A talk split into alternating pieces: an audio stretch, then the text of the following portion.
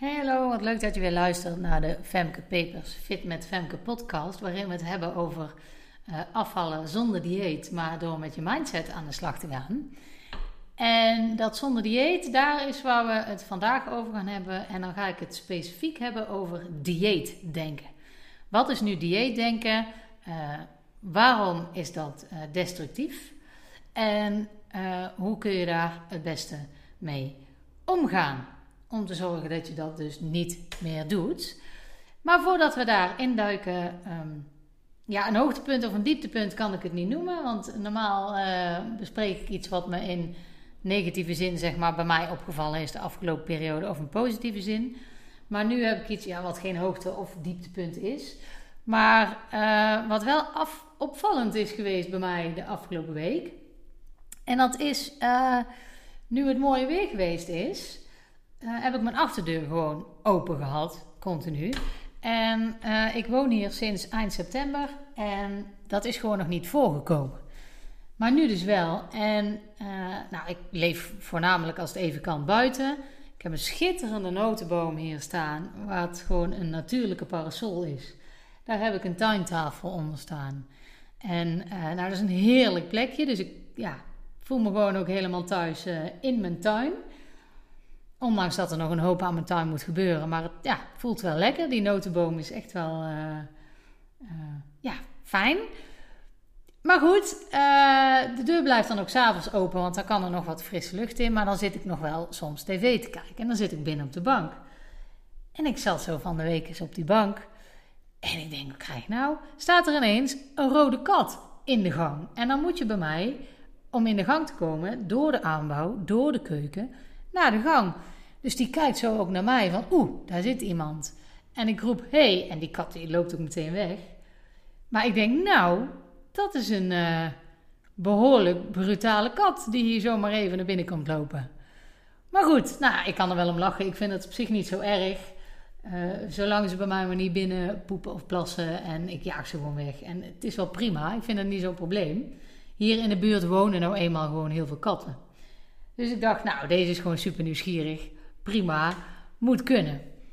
Twee dagen na de rand, ik zit weer op de bank, weer die deur open, staat er ineens een zwarte kat in de gang. Nou, die schrikt ook op, terwijl hij mij ziet en loopt vervolgens weer naar buiten.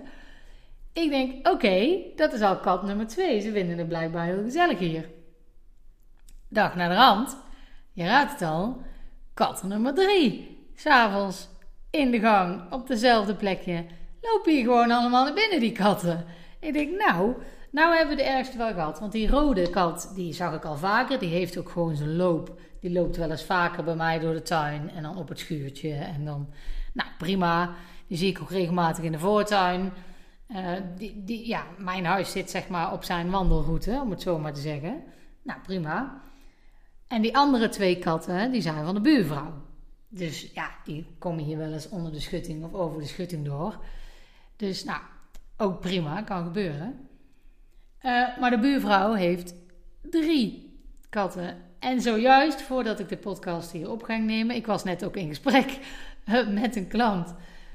En toen stond er weer een andere kat binnen. Ik denk, nou ja, dus die katten die komen hier gewoon naar binnen. Het zou mij niet verbazen als ik een keer boven ben, terwijl ik de achterdeur open heb. En uh, dat er ineens een kat boven staat. Want als ze nou de gang lopen, dan durven ze ook wel naar boven te lopen, denk ik. Maar goed, uh, ik twijfelde zelf een tijdje geleden of dat ik een kat zou nemen. Een van de katten van de buurvrouw heeft een nestje. En toen dacht ik, oh, dat is toch eigenlijk ook wel leuk. Zo'n kitten in huis. Toen dacht ik, nou, ik moet dat niet doen, want ik ben te weinig thuis. En dan moet ik daar te veel rekening mee houden. Laten we dat maar niet doen. Maar dat blijkt dus dat dat niet nodig is. Want in de zomer als de deur open is, dan komen er gewoon Uh, alle buurkatten komen gewoon even gezellig op bezoek. Dus uh, helemaal niet nodig voor mij om een kat aan te schaffen. Maar goed, nou dat is dus wat mij deze week een beetje bezig heeft gehouden. En dan kom ik nu op uh, het onderwerp dieetdenken. Nou, wat is nou dieetdenken?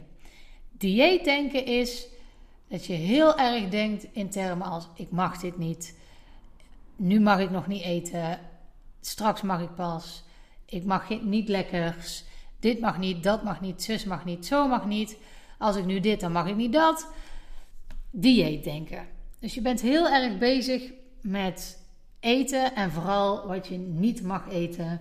En uh, je eet volgens een schema. Dat is wat, dieet, uh, wat een dieet is. Dat is volgens een schema eten.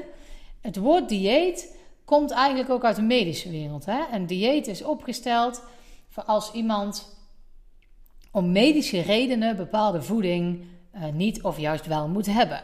Dan heb je een dieet, dan moet je die daaraan houden. Daar is waar het woord vandaan komt. Dus het woord dieet heeft eigenlijk ook op zichzelf niks met afvallen te maken. Daar hebben we er zelf aan gekoppeld. Maar dat is dus niet wat het is. Um, afvallen doe je dus ook niet door middel van een dieet. Dat is niet dat je iets wel of niet mag eten. Nou, dieetdenken is, als je dan toch zo'n schema volgt, als je dan toch een dieet bent gaan volgen, en op jouw schema staat bijvoorbeeld om acht uur dit, om twaalf uur dat, en om zes uur dat, en om drie uur een tussendoortje. Ik noem maar even iets, hè. En om vier uur heb jij honger. Dieetdenken is dan, oeh, ik mag dat niet, want volgens mijn schema en dan eet ik te veel. En hoe moet dat nou? Dat is dieetdenken. Dan ben je dus op een verkeerde manier met eten bezig. Je gaat eten eigenlijk als een soort van vijand zien. Ik mag dit niet of ik moet juist dat.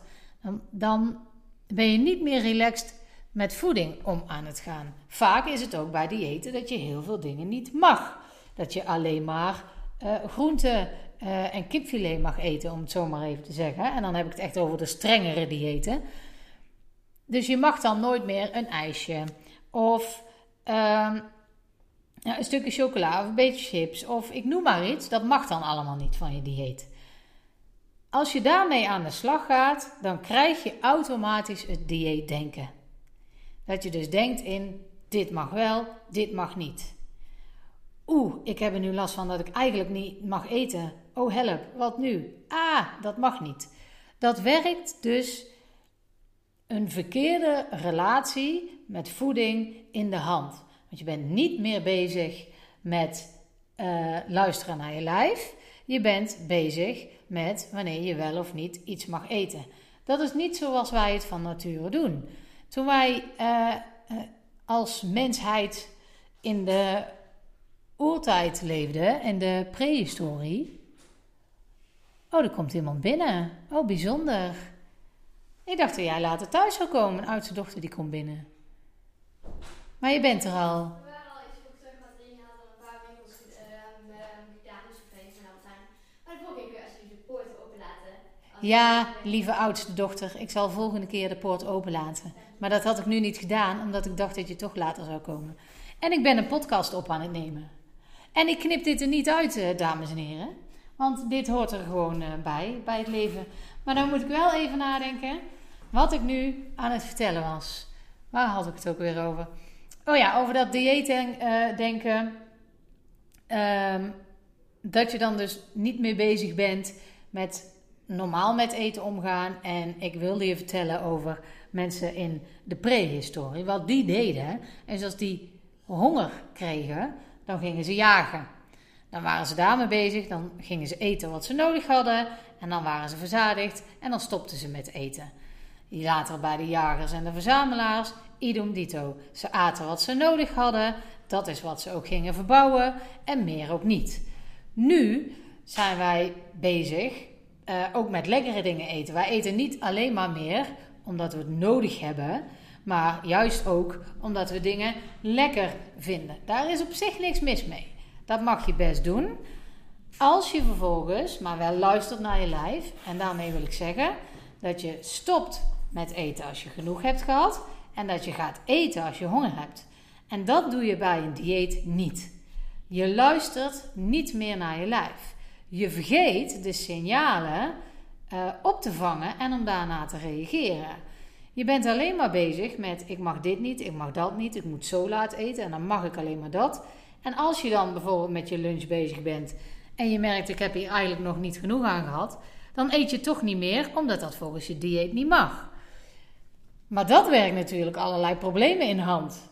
Want dan heb je eigenlijk nog honger, mag jij pas rond een uur of vier weer eten bijvoorbeeld volgens je dieet. Al die tijd heb je, oeh het mag niet, het mag niet en een ongemakkelijk gevoel en je lijf wil eigenlijk gevoed worden. Maar dat gebeurt op dat moment niet. En daardoor ontstaat dus dieetdenken. Want het voelt allemaal niet meer comfortabel. Je wil eigenlijk eten. Het is niet meer lekker. Je zit continu in je hoofd over wel of niet eten. En ik heb honger, maar ik mag niet. Dus dat zit continu in je hoofd.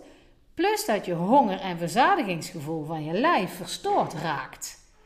Doordat je niet meer luistert naar dat hongersignaal, dan niet gaat eten, dan raakt jouw lijf daarvan verstoord. Dan gaat het op een gegeven moment andere signalen sturen en dat maakt dat jouw lijf zeg maar in de war raakt en je na een dieet, als je weer normaal wil gaan eten, het helemaal eigenlijk misgaat en je heel snel weer aankomt. Dus dieetdenken is eigenlijk niks anders dan continu met eten bezig zijn op een verkeerde manier. Wat je zou moeten doen, en dus om van het dieetdenken af te komen, is luisteren naar je lijf. Gewoon eten als je honger hebt en niet eten als je geen honger hebt. Als je voor jezelf had bedacht, je hebt een planning gemaakt. Dat is wat mijn klanten wel adviseer. Van goh, denk eens even na, van hoe ziet jouw dag er morgen uit? Plan dat allemaal in, dan weet je wat je verwachten kunt. Stel dat jij hebt ingepland dat jij om acht uur 's avonds iets lekkers mag eten. Maar je merkt om acht uur, oh, eigenlijk zit ik nog helemaal vol van het avondeten. Je hoeft dan niks te pakken, hè? Als je nog vol zit, waarom zou je het dan doen? Je krijgt geen signaal om het dan nog te doen. Het mag best, als je niet te veel eet die dag, is het niet erg om het te doen. Maar het is veel beter om te luisteren naar je lijf. Van nou, oké, okay, ik heb nu genoeg gehad. En als blijkt dat je dan om negen uur alsnog trek hebt, dan pak het dan om negen uur. Dan ben je bezig met luisteren naar je lijf en eten volgens je behoeften. En niet volgens een dieet. Want daar ontstaan die verschillende gedachten over eten, die destructieve gedachten van ik mag dit niet, oh help. En dat je schuldgevoel krijgt als je het dan toch doet. En dat werkt een verstoorde relatie met voeding in de hand. En dat maakt dat afvallen zo lastig wordt. Omdat je voeding op een verkeerde manier aan het benaderen bent. Dus stop met dieetdenken. Maar ga luisteren naar je lijf. Als je merkt dat je om vier uur eigenlijk honger hebt. Maar volgens je planning niet mag eten. Als je weet, ik heb echt honger. Het is buikhonger. Dus echt je maag die protesteert. En niet je hoofd. Omdat je eigenlijk iets lekkers wilt. Als je echt merkt, dit is buikhonger. Eet dan iets. Want je lijf vraagt daar niet voor niks om. En het kan zomaar zijn dat je de ene dag prima met twee crackers in de ochtend gewoon je hele dag door kunt komen. En dat je dan de andere dag dat dat niet lukt. En dat kan allerlei oorzaken hebben. Dat je de dag ervoor veel actiever bent geweest, slechter geslapen, et cetera enzovoort. Maar luister naar je lijf. Als je echt honger hebt, dus als het echt buikhonger is, eet dan gewoon. Want dat is wat je moet doen. Nou, mijn dochter is dat nu aan het doen. Die komt uit school, die heeft honger en die denkt, ik moet echt even iets gaan eten. Dat hoorden jullie misschien op de achtergrond. Goed, dat geeft verder niks. Ik ga nu afsluiten. Ik hoop dat het goed met je gaat. Als je nou meer wilt weten over hoe dat je uh, om moet gaan met, met eten en je gedachten daarover in relatie tot afvallen, kijk dan eens op w w w punt fit met femke punt n l. Nogmaals, ik hoop dat het goed met je gaat en tot de volgende.